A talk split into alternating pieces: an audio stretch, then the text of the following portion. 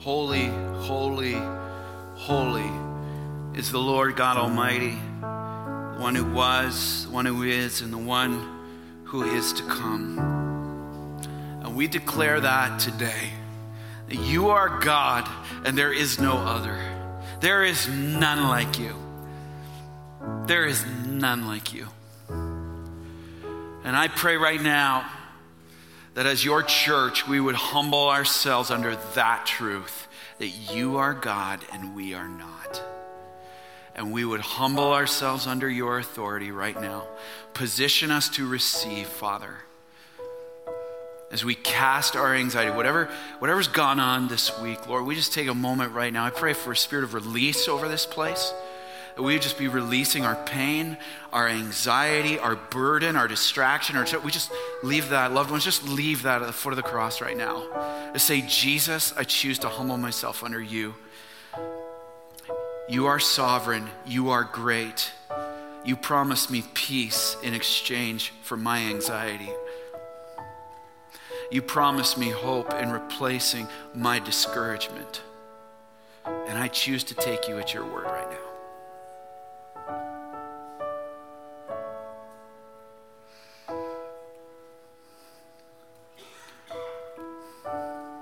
We choose to take you at your word. Speak to us. Speak to us that we would know and declare that God has been among us here today. Do a saving and sanctifying work, Father. Be with my mouth, Holy Spirit. Say what you want to say. Guard it from error and have your way. And may this time, right now, be a demonstration of the Spirit and of power, as Christ is proclaimed.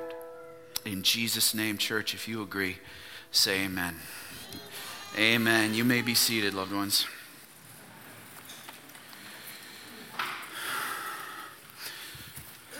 Well, good morning, Hope Ottawa.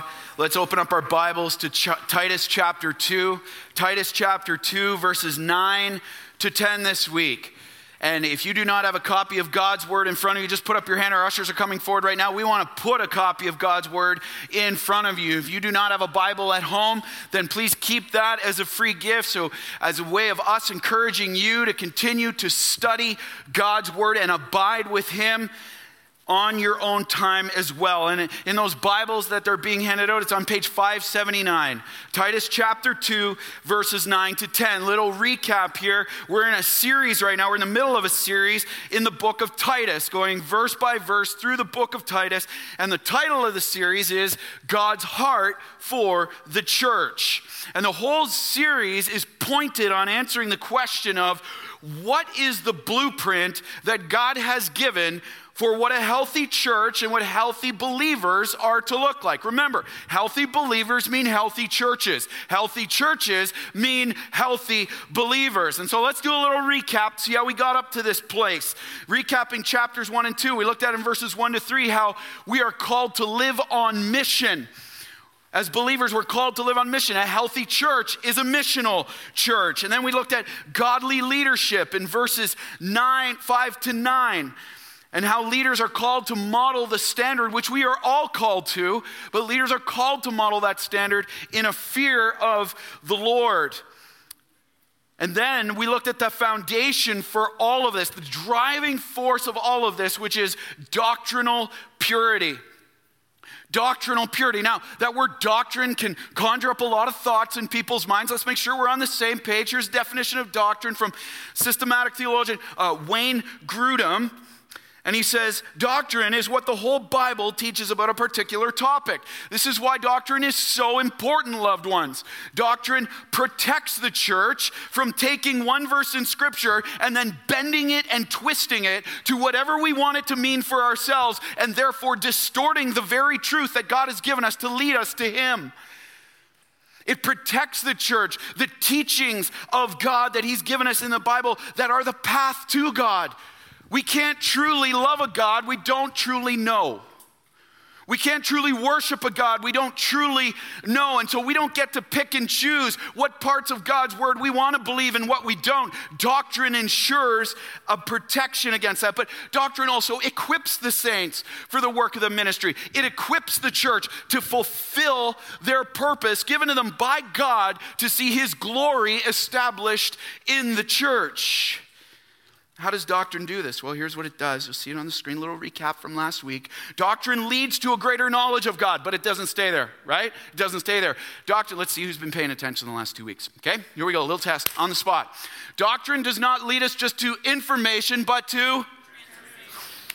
Yes. Go, Lord. Go, Lord. All right? It doesn't lead us. It doesn't stay there. We don't just become thick-headed on knowledge of the Bible. That's not what true doctrine does.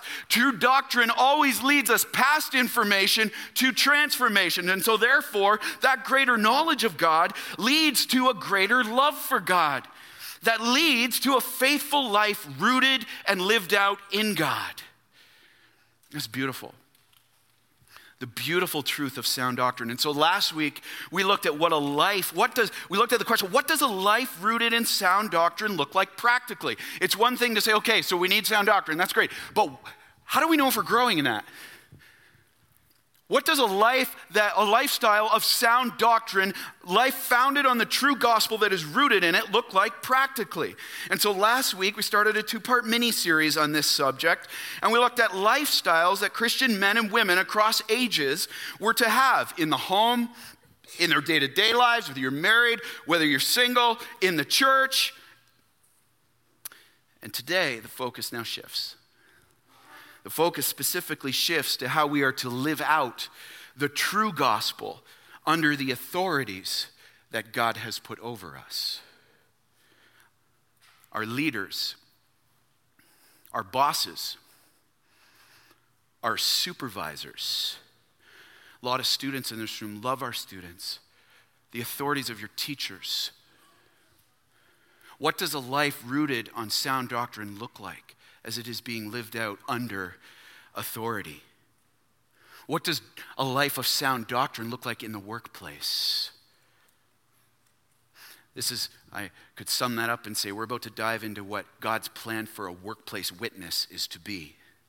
A workplace witness, and you can extend this. You can extend this into agencies you volunteer with, maybe you even volunteer in the church here. How are we called to live out a life of sound doctrine and submitting to the authorities God has put over us? And you say, well, why is this so important that under the inspiration of the Holy Spirit, Paul would focus a whole section of his book on this? Because there's a major problem today, loved ones. Look around us. It, it is increasingly difficult to live out our faith in the workplace as our culture increasingly marginalizes and tries to eliminate Jesus Christ. Would you agree? It's not getting any easier, right? If it's getting easier for you, tell me where you work and we'll make sure we mobilize a lot of people to get there. But here's the reality. It's not getting any easier to live out our faith in the workplace.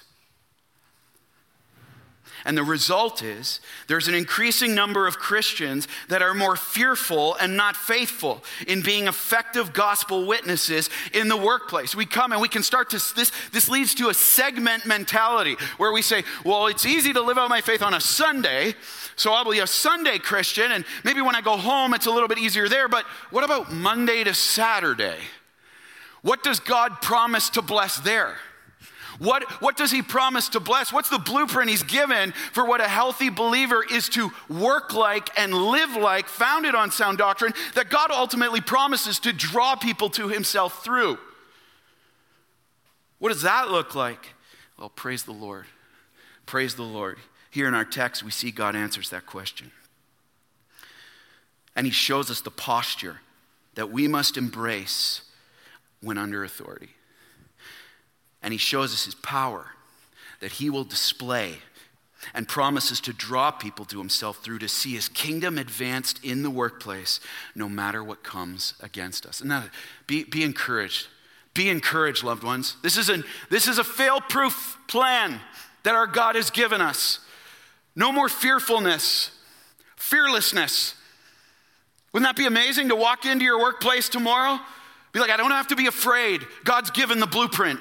He's told me how to live on sound doctrine in his power. Yay, get ready. I love this. Here we go. Here we go. Verses nine to ten. Titus two, nine to ten. Let's honor the authority of God's word and stand as we read this together. Here we go. Bond servants are to be submissive to their own masters in everything.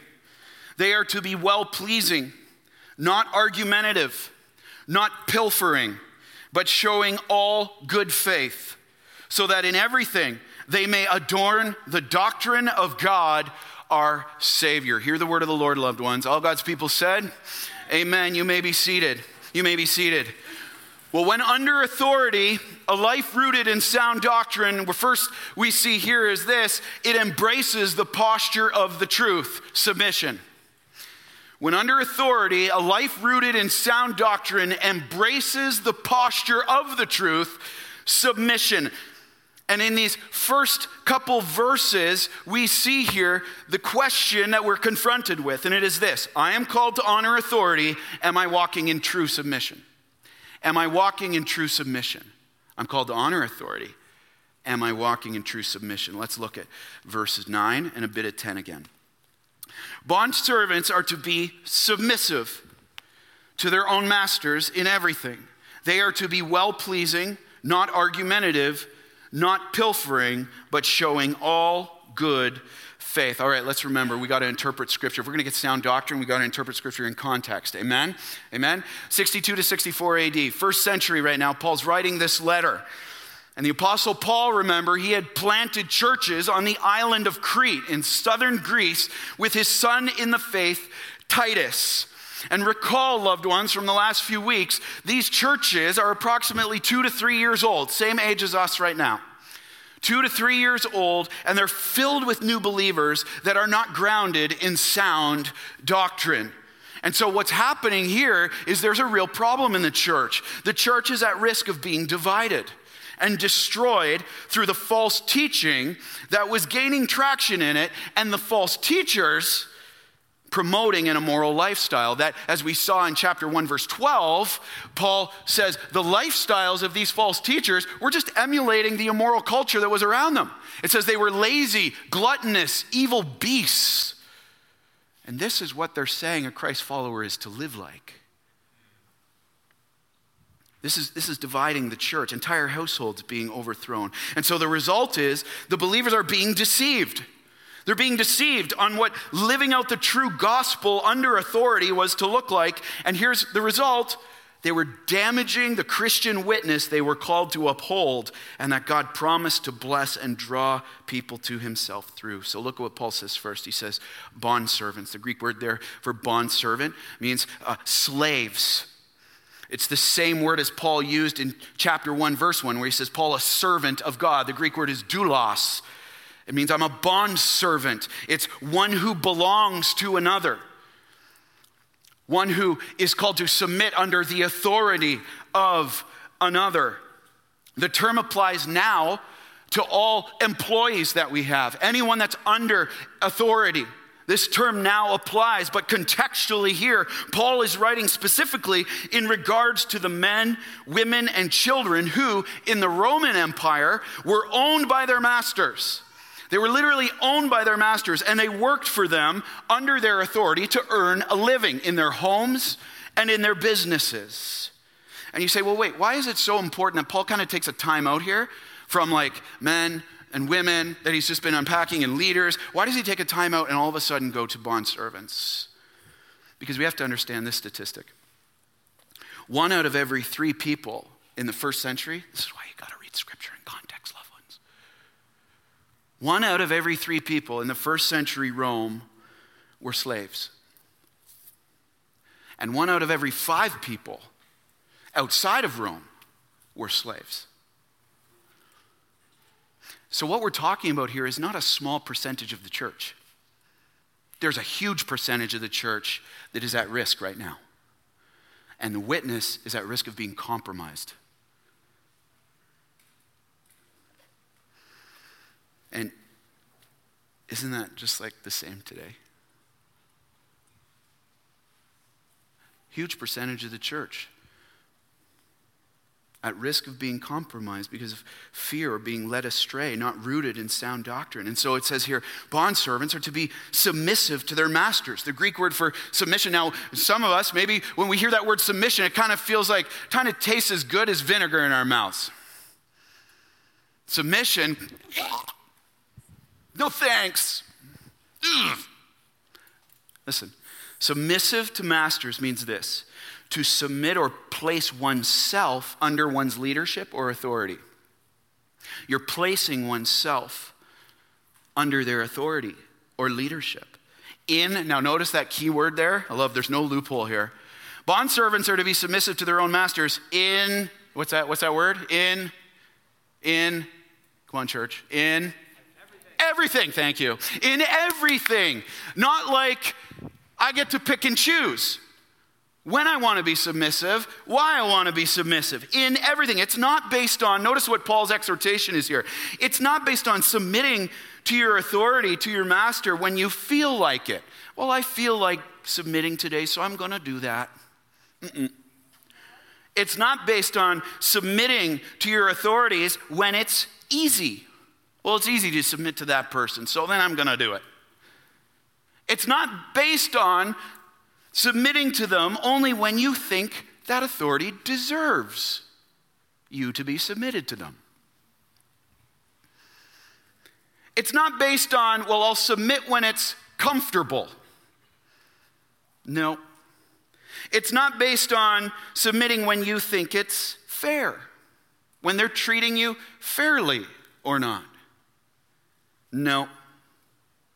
It's not based on when you agree with them in what they ask you to do and how they ask you to do it. No. Now, does this mean you can never have an opinion? No. We can speak the truth in love, but our submission to the authorities God's put over us is not based on how they receive our opinion.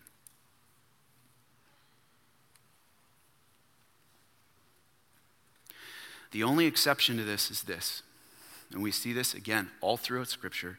The only exception is when our authorities ask us to do something that would sin against the Lord by commanding us to do something that would cause us to disobey God's word. Full stop. Look around us in our culture right now. Just look around. Um, is this what we see promoted in the workplace? Is this what we see promoted in the culture? This, this attitude, this lifestyle of submissive to our authorities in everything? Is this where it's going? Just look around, loved ones. No, no, no, no, no. There's an increasing rebellion and even a promotion of rebellion against authority, not submission to it, both by non-Christians and those claiming to be Christians. And I use claiming there very intentionally. In, a, in the classroom, we see this against our government. We see this in the workplace. And this filters it. This isn't segmented, loved ones. What, one area that has a part of your heart is going to impact every other area that has a part of your heart. It's the wellspring of life, Proverbs four twenty-three says. And so it's not like you're going to be able to, well, I won't submit to the authorities in the workplace, but I will in the home, or I will in church. It just, it filters into every area. Because the truth is this, when we look around our society, you see it so clearly. Maybe if you look at your past week, definitely if I look at my past week, here's the reality. We don't like to be under authority. We don't like to be under authority. We want to be the authority. We want to be God. Welcome to Genesis chapter three. We want to be God. We want to be the authority. And increasingly, you look around this world today, without a lifestyle of sound doctrine, this is the best we can expect. We're only willing to submit to authority when it does what we think it should do. We're only willing increasingly to submit to authority when that authority does how we want something done in our time and in our way, what will benefit us the most. We only increasingly want to submit to authority when, when we want it done and why we want it done. See, this world does not promote a submission to authority. It promotes, promotes subverting authority, not submission. Our own hearts promote subverting authority. So why would we expect anything different if we're not living a lifestyle on sound doctrine?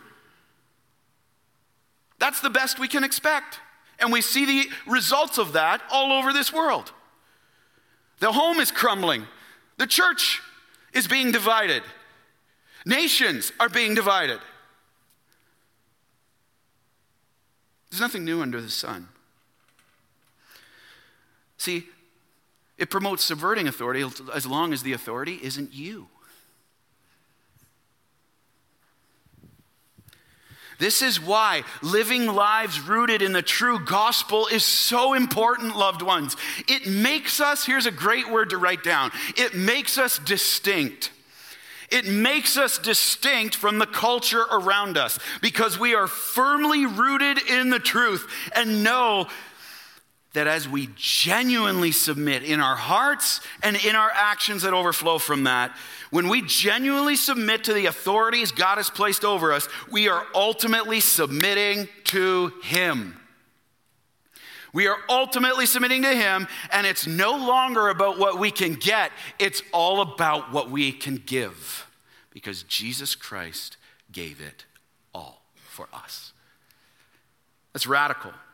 That is radical. That's why Colossians three, twenty-three and twenty-four says this. You'll see it on the screen. It says, whatever you do, that means in everything, whatever you do, work heartily with all of your might, with your best efforts, as for the Lord. See that? We're ultimately submitting to the Lord. As for the Lord, not for men, knowing. Here's why. Knowing that from the Lord you will receive the inheritance as your reward.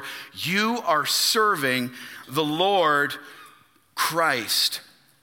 When we submit to the authorities over us, we're ultimately submitting to God, and our main focus is not to please man, but it is to please God. That's the game changer. That's the fulcrum that everything turns on, right there. So you might ask, well, what does a posture of submission look like that's rooted in the gospel? How do I know? Like, what does this even look like practically? Praise the Lord. Praise the Lord. He gives it to us clearly right here. Sound doctrine. Ready? Gospel submission. Two things we see here. Number one, characteristics of gospel submission. Well-pleasing, not argumentative. Well-pleasing, not argumentative. Let's draw it out of the text right here. Bondservants are to be submissive to their own masters in everything. Here it is. They are to be well-pleasing, not argumentative. The Greek there for well-pleasing means this: doing what is fully acceptable in both attitude, that is the heart, and action. So not just doing an external work, but being genuinely submitted to the Lord in the heart. In the heart. It is seeking the good of others and honoring one's authority as is acceptable to God, working with excellence to be productive for one's master, not grudgingly, but gladly. Let me ask you a question. How rare is that today? How rare? You know, when I was thinking through and praying through this text, one picture that came to mind was, you know, I used to be a, a teacher, elementary and high school teacher, and so we'd be in the classroom, and it's that picture of that student that's like standing in the class, and the teacher's like, hey, you need to sit down. And they're like, no, you need to sit down. No, you're gonna go to principal's office. Fine, I'm gonna sit down, but I'm still standing on the inside.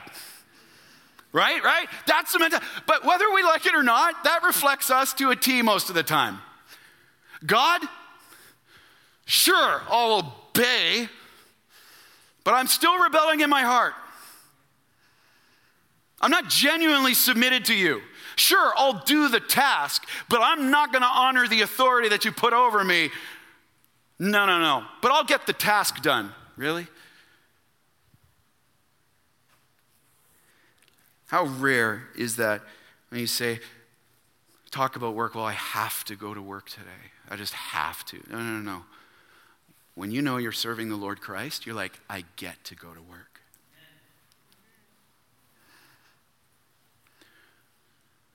No, I have to serve in kids today.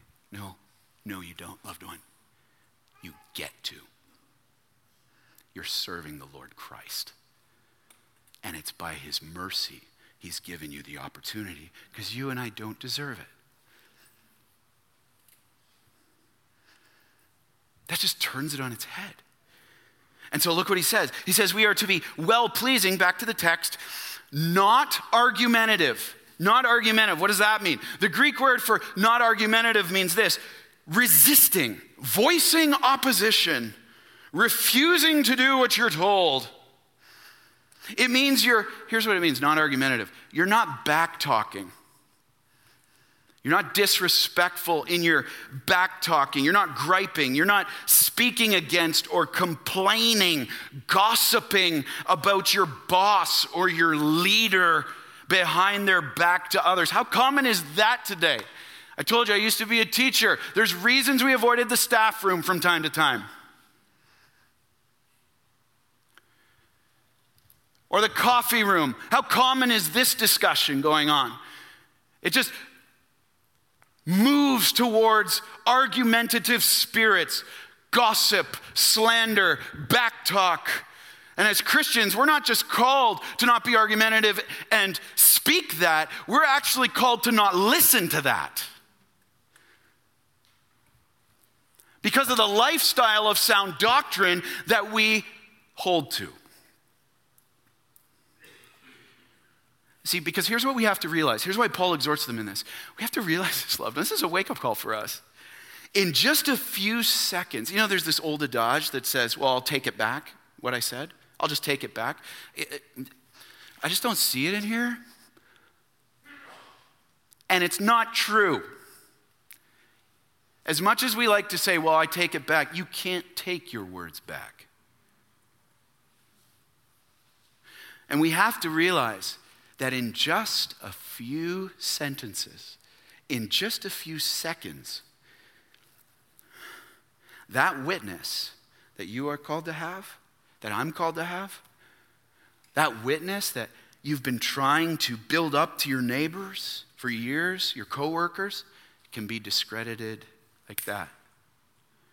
Because the moment people know you're a Christian, guess what they do? What's different? Good word.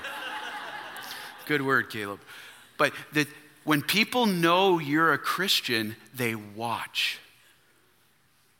Is that power that they're claiming really real? Does it really make a difference? It can be discredited like that. How do we know? Why is it so important we guard our tongues, loved ones, and we ask? And the lifestyle of sound doctrine calls us to this. Look at James three. You'll see it on screen. I was so sobered by this this week. It says, how great a forest, look at the illustration here. How great a forest is set ablaze by such a small fire. One little spark, bang, wildfire. And the tongue is a fire, a world of unrighteousness. How great a blaze is set a spark by just a few words.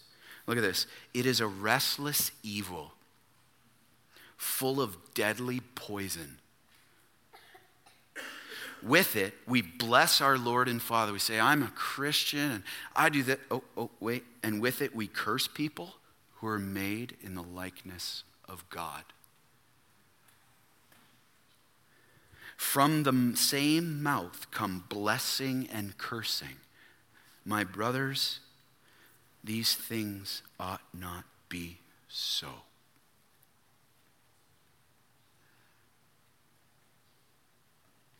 That's a sobering word about our tongue, eh? James goes on to say the tongue is a rudder. It steers us where we, it's, it's, the, it's the rudder that steers where we go.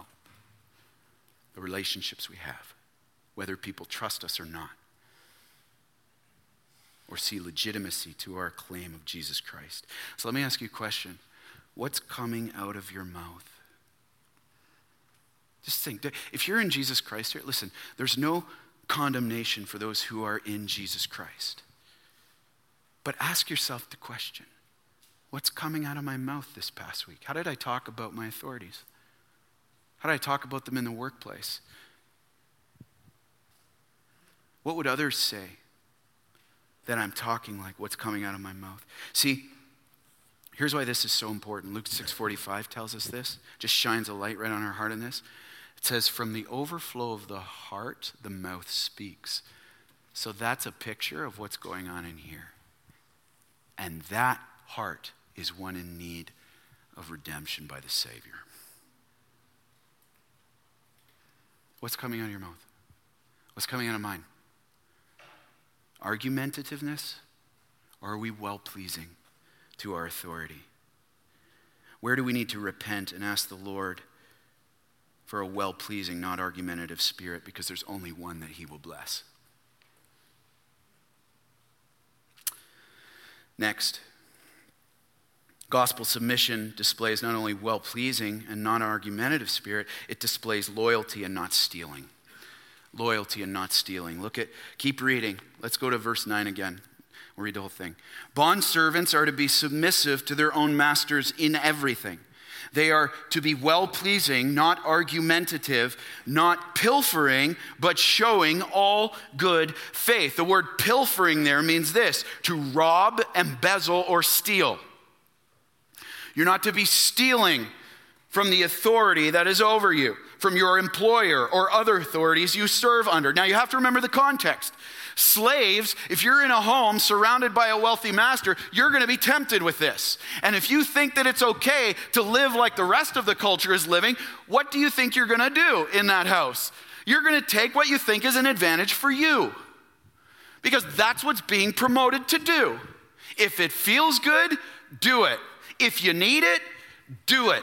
Don't worry about if it's not yours. Don't worry about if you're not supposed to take it. It's better for you to do that. Is it? Is it? In whose eyes? In whose eyes, loved ones? But we are not called to be pilfering. We are called to be showing good faith in everything. Good faith means this, utter loyalty. Utter loyalty. Would your employer, would the leaders that are over you say, that is a man, that is a woman of utter loyalty that I know I can trust in all things, when my eye's watching them, and especially when it's not, that they will honor the authority and work with excellence. It means faithfulness, trustworthiness, reliability, and integrity at all times, at all times. Let's drill this down and get it a little more practically for us this morning. It means we tell the truth, the whole truth, and nothing but the truth. So help us, God. We tell the whole truth, not part of the truth. We take responsibility instead of passing the buck and blaming someone else. We tell the truth. And our employers, our authorities over us, know we're telling the truth because we've got a track record of it. We're not blaming others for our behavior. We keep our word. Our employers know, our authorities know that if this man or this woman said it was going to get done, then unless something out of the blue happens, an emergency where they need some extra help, it's getting done. When we give our word, does it mean anything anymore?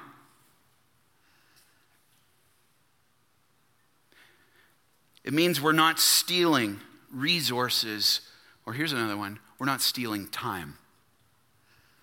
We're not stealing time. What does that mean? It means you come on time. Show up on time for your job. Show up on time for your service. You're not stealing time. We're setting an example. Otherwise, what is distinct from the world? That whole thing of, we'll get there when we get there. That's my cousin, or my son Caleb's favorite line in one movie. We'll get there when we get there, Dad. Uh, we'll get there when we need to be there. So we need to leave earlier. We're not stealing break time. If we have a fifteen-minute break, we're not on a twenty-minute break. You're stealing.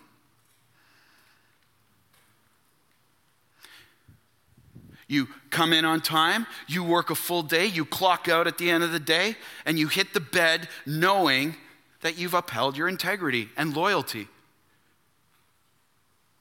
Because Jesus Christ is empowering you to do so, and did that perfectly.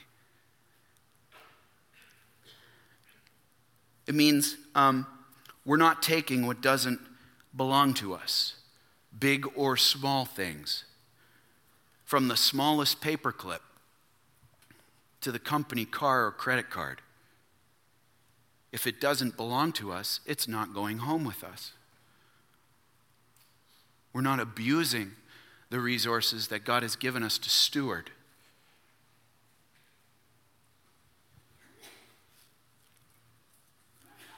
It means we speak with honor. Trustworthiness means we speak with honor about our authorities. Trustworthiness quite simply means by the grace of our Lord Jesus Christ, we prove ourselves to be trustworthy. See, I love how one commentator put it this way. He summed this up. Working in good faith means this.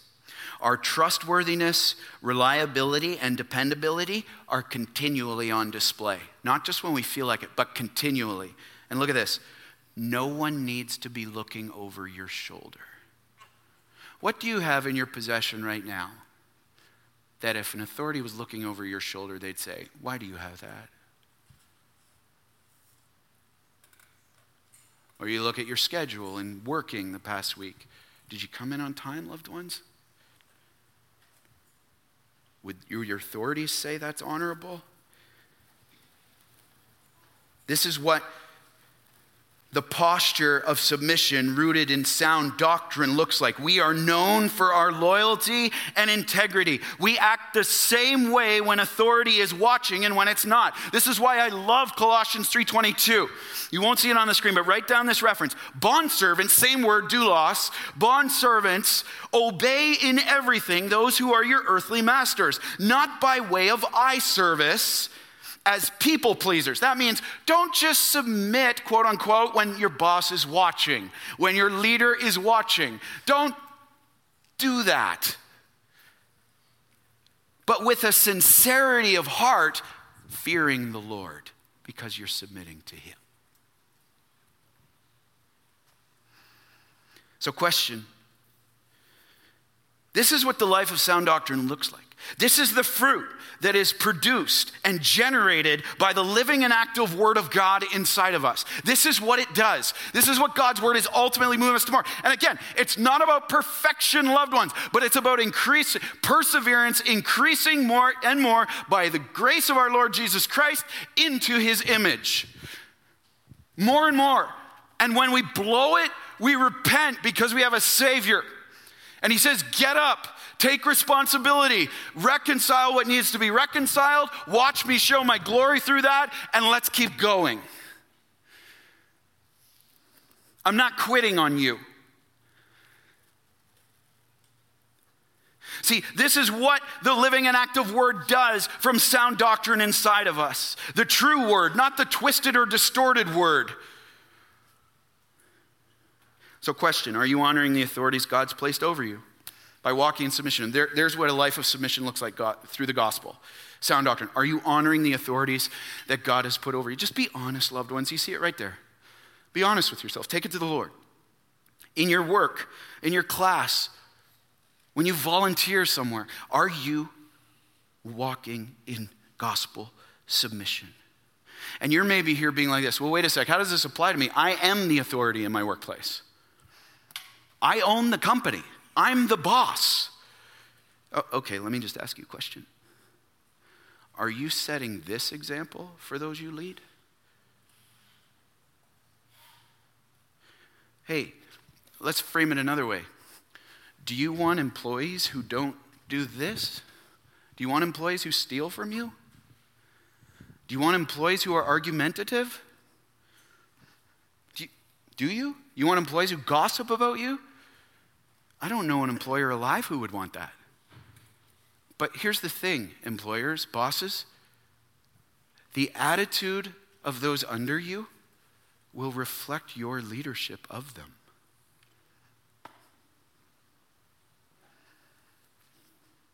Are we setting the standard for this? By the power of Jesus Christ, not perfectly, but perseveringly. See, when under authority, a life rooted in sound doctrine embraces the posture of the truth, submission. And from this, a life rooted in sound doctrine fulfills its purpose by displaying the power of the truth, adorning, adorning. Let's look at the last half of verse ten, and the question we're confronted with by our final point today is this. The purpose of my life is to adorn the gospel. Is it attractive through me? Is it attractive through me? Look at verse ten. Let's read the whole thing again. Bondservants are to be submissive to their own masters in everything. They are to be well-pleasing, not argumentative, not pilfering, but showing all good faith. Here's why. Here's the purpose. So that in everything they may adorn the doctrine, the truth of God's word, the doctrine of God our Savior. See, Paul now sums up all of verses one to ten. All the verses we looked at last week and these two this week. He sums it all up by stating the purpose. This is the climax that everything has been building towards, for why we are commanded to live lifestyles of sound doctrine. Here's why. Because it's the only way to truly adorn the true doctrine and gospel of our Savior. That's the climax. And I love that word adorn there. The word adorn, you'll see it on the screen, it means this: to beautify, to make very compelling and attractive. Actually, the Greek root word for adorn is kosmeo, which is the root for the word cosmetic. Therefore, every time you're putting on cosmetics, I want you to think, I'm spending all this time doing this. How am I adorning the gospel today? How am I beautifying the gospel? If I'm spending all this time on beautifying myself, am I beautifying the Savior by his power within me today? Is the gospel attractive through me today increasingly? I love that. Beautiful picture. You see, we make compelling and very attractive the saving power of the gospel. Loved ones, church, this is the greatest purpose. We are called to live lives rooted in the sound doctrine of God's word. Right here, to project the saving power of the gospel and make attractive the truth that God saves sinners. To make attractive the truth by his power in us increasingly that God saves sinners. This is our testimony to the unbelieving world and the very one that their own hearts are longing for that glimpse of eternity to see. And one that continually produces opportunity for the gospel. When someone says, hey, you know what? Like, I don't know how many times this has happened. It's like, hey, I notice you don't gossip about stuff. Why, why I notice you go quiet about that. Like, what, what, uh, why is that? Gospel opportunity. Hey, you know what? Everyone's cutting out like fifteen minutes early. Do you want to do that? Gospel opportunity. Hey, just stay another five minutes on the break. Gospel opportunity. There's inroad after inroad after inroad. Hey, the boss isn't around. Do you want to just do that? Why don't you just take this? Gospel opportunity. Because it makes you distinct. I love how commentator Hayne Griffin, he put it this way, why this is so important. I'm going to read this slowly, let it sink in. The effect of individual Christian behavior on non-believers should not be underestimated. You say, well, what will it mean if I just don't take that five minutes? It's just five minutes. Oh, no, no, no, it's God's five minutes. You watch, you watch the effect. You watch. Inevitably, unbelievers judge the gospel message by the lives of those who embrace it. You can talk all you want till you're blue in the face that you love Jesus, but if our lifestyles are not lining up with that, they're not interested in Jesus. Because they're doing fine without him. As we live and identify ourselves as Christians, we can make the gospel message attractive and credible by our godly lives and behavior as the Spirit is at work. However, however, if we are perceived as unloving and hypocritical, we provide unbelievers with, oh, this is a sobering word, good reason to be skeptical about the power of the gospel. Paul's exhortations, both to these Cretan groups and to Christians of every age, should alert us to the tremendous importance of being in reality what we profess in word. Are we living in reality what we profess with our mouths? Let me put it in today's terms. Loved ones, talk can be very, very cheap.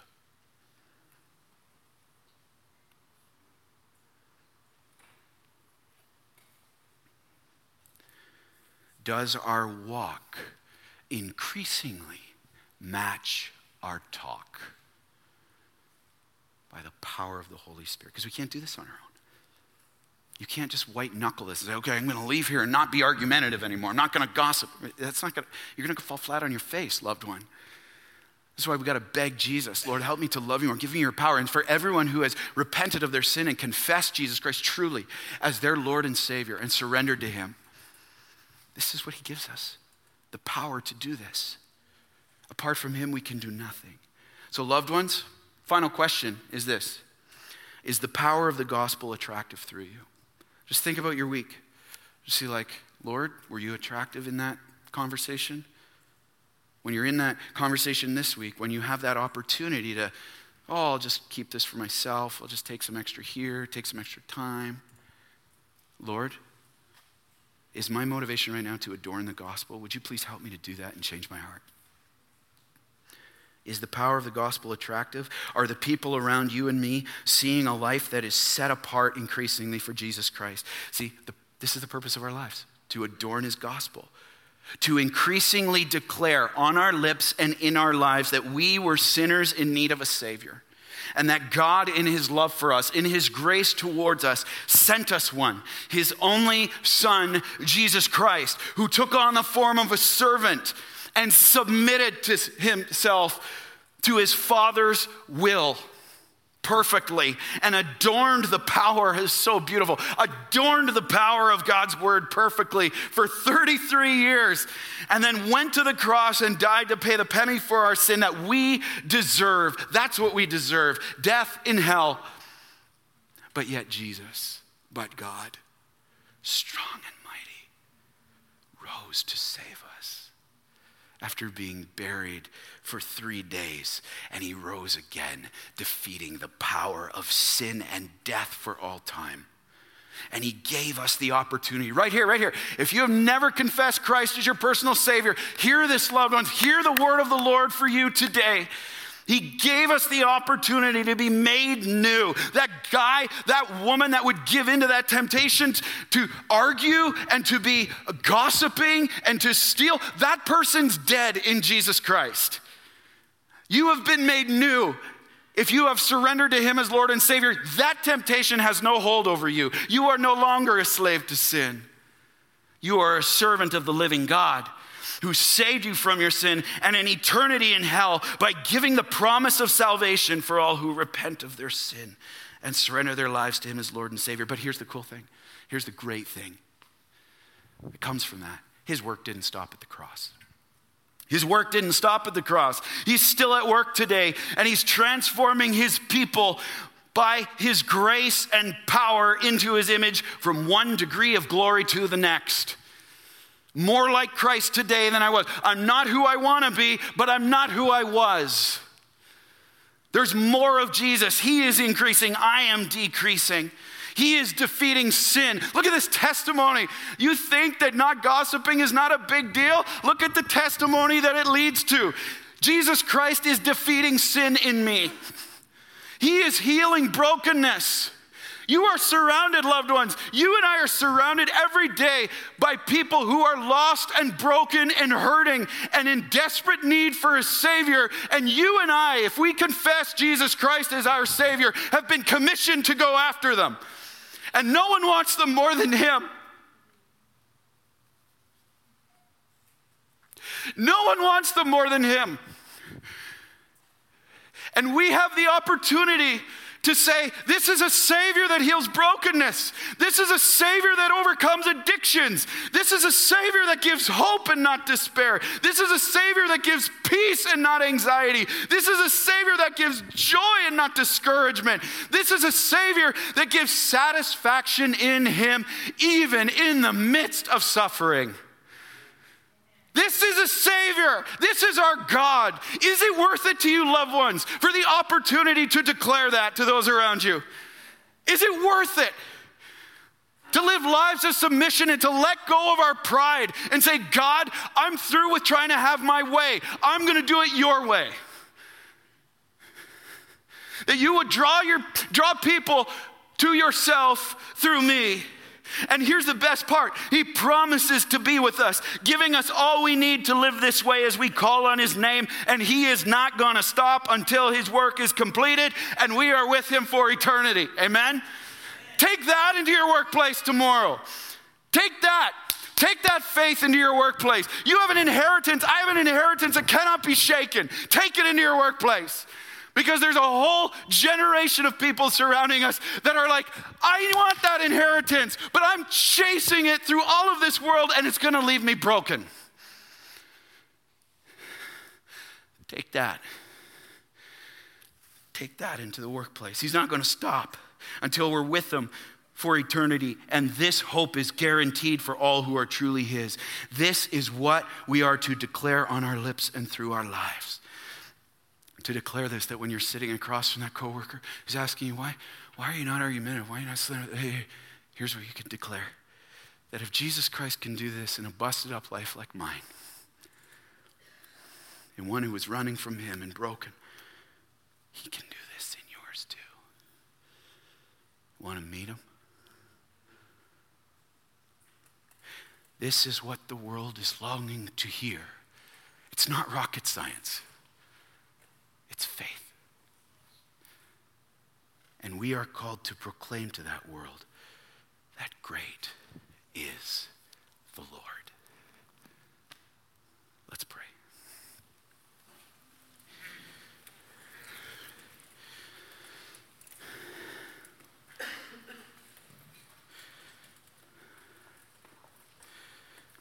Father, I thank You for Your inerrant, sufficient, eternal word. I thank You that You have not left us on our own to try to figure out what You desire for Your people, to try to figure out what lifestyles founded on the truth, the whole truth of Your word look like, to try to muster up enough strength to do this on our own, to try to save people on our own. God, You do not call us to save, You call us to sow. And one of the greatest instruments You've given us to do that is a holy life, set apart, distinct, that declares, great are You, Lord. Great is the Lord and worthy to be praised. Come, all you who are thirsty. You don't have to clean yourself up, just come. The Savior's waiting. Why? Because You give life. You are love. And You bring light into the darkness, and You have chosen us in Your wisdom to be the instruments of Your light to a dark world, to a dark workplace. And the power that is in us is always greater than any power that would try to stand before us. Oh God, fill us with faith right now. As we declare this, I pray this would not just be words on a screen. This would be the cry of our heart, the cry of our lungs, the cry of our breath, the cry of our actions. Great are You, Lord. In Jesus' name.